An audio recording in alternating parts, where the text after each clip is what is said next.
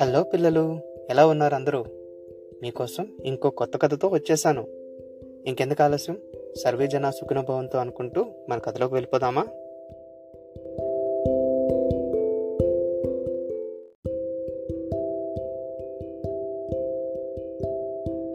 ఈరోజు మనం చదువుకోబోయే కథ పేరు చిట్టి చిలుక తప్పిపోయింది. కథ రాసిన వారు సంగనబట్ల చినరామకృష్ణయ్య గారు. ఇంకా కథలోకి వెళ్తే ఒక చిలుకకు తన బిడ్డ చిట్టి అంటే చాలా ప్రేమ. ఆ తల్లి చిలుక అడవిలోని జీవులన్నిటికీ ఉపకారం చేస్తూ ఉండేది. అది బయటకు వెళ్ళి ఆహారం తెచ్చినప్పుడు తన బిడ్డకే కాకుండా ఇతర పక్షి పిల్లలను కూడా పంచిపెట్టేది.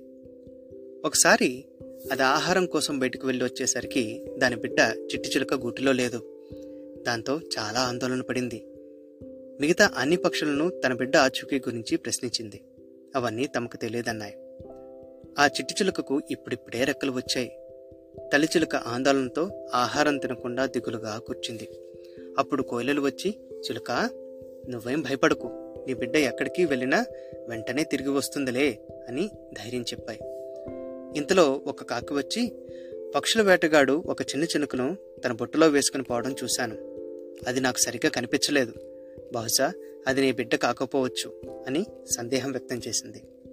అయినా వెళ్ళి ఒకసారి చూసి వద్దామని చెప్పింది. వెంటనే ఆ కాకి చిలుక వెళ్ళి చూసేసరికి ఆ వేటగాడు అక్కడ లేడు.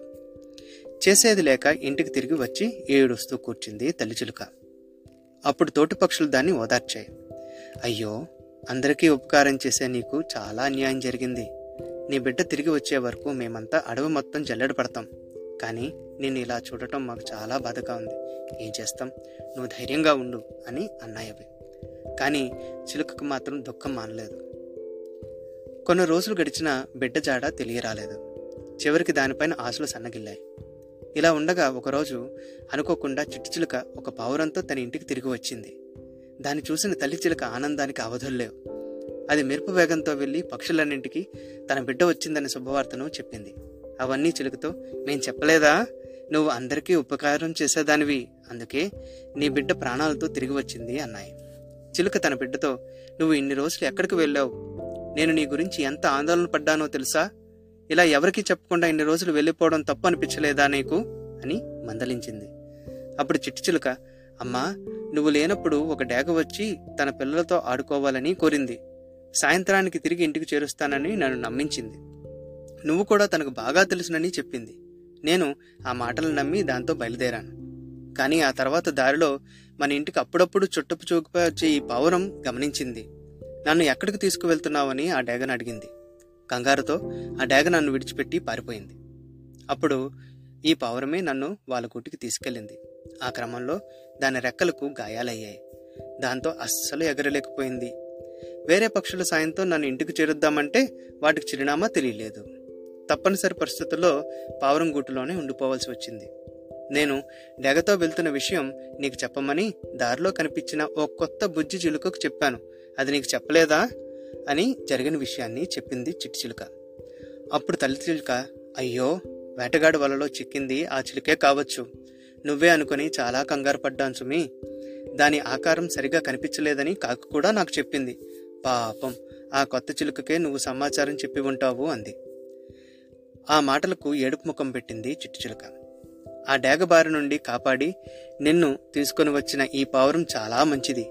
ఏదేమైనా నువ్వు తిరిగి వచ్చావు. అది చాలు.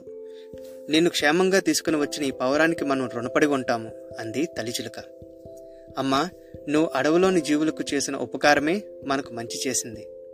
నీకు చెప్పకుండా వెళ్ళడం నా పొరపాటే. అందుకు కూడా నాకు తగిన శాస్తి జరిగింది.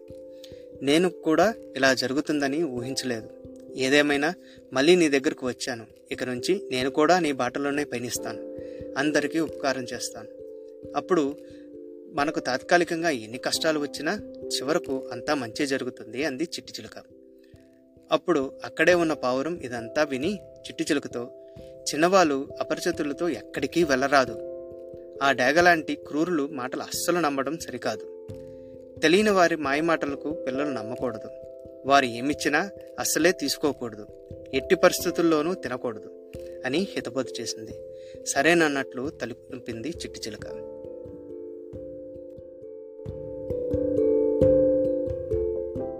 ఈ కథ తాలూకు క్రెడిట్స్ మొత్తం రచయితకే దక్కుతాయి.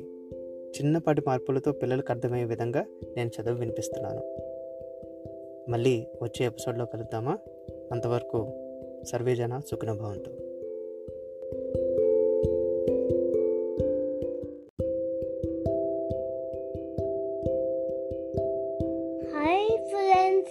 మీకు ఈ ఎపిసోడ్ నచ్చిందా? నచ్చితే సబ్స్క్రైబ్ చేయండి. ఇంకా బోర్డు కొత్త కథలు చెప్తారు. మరి కొత్త కథతోని కలుదామా అంతవరకు బాయ్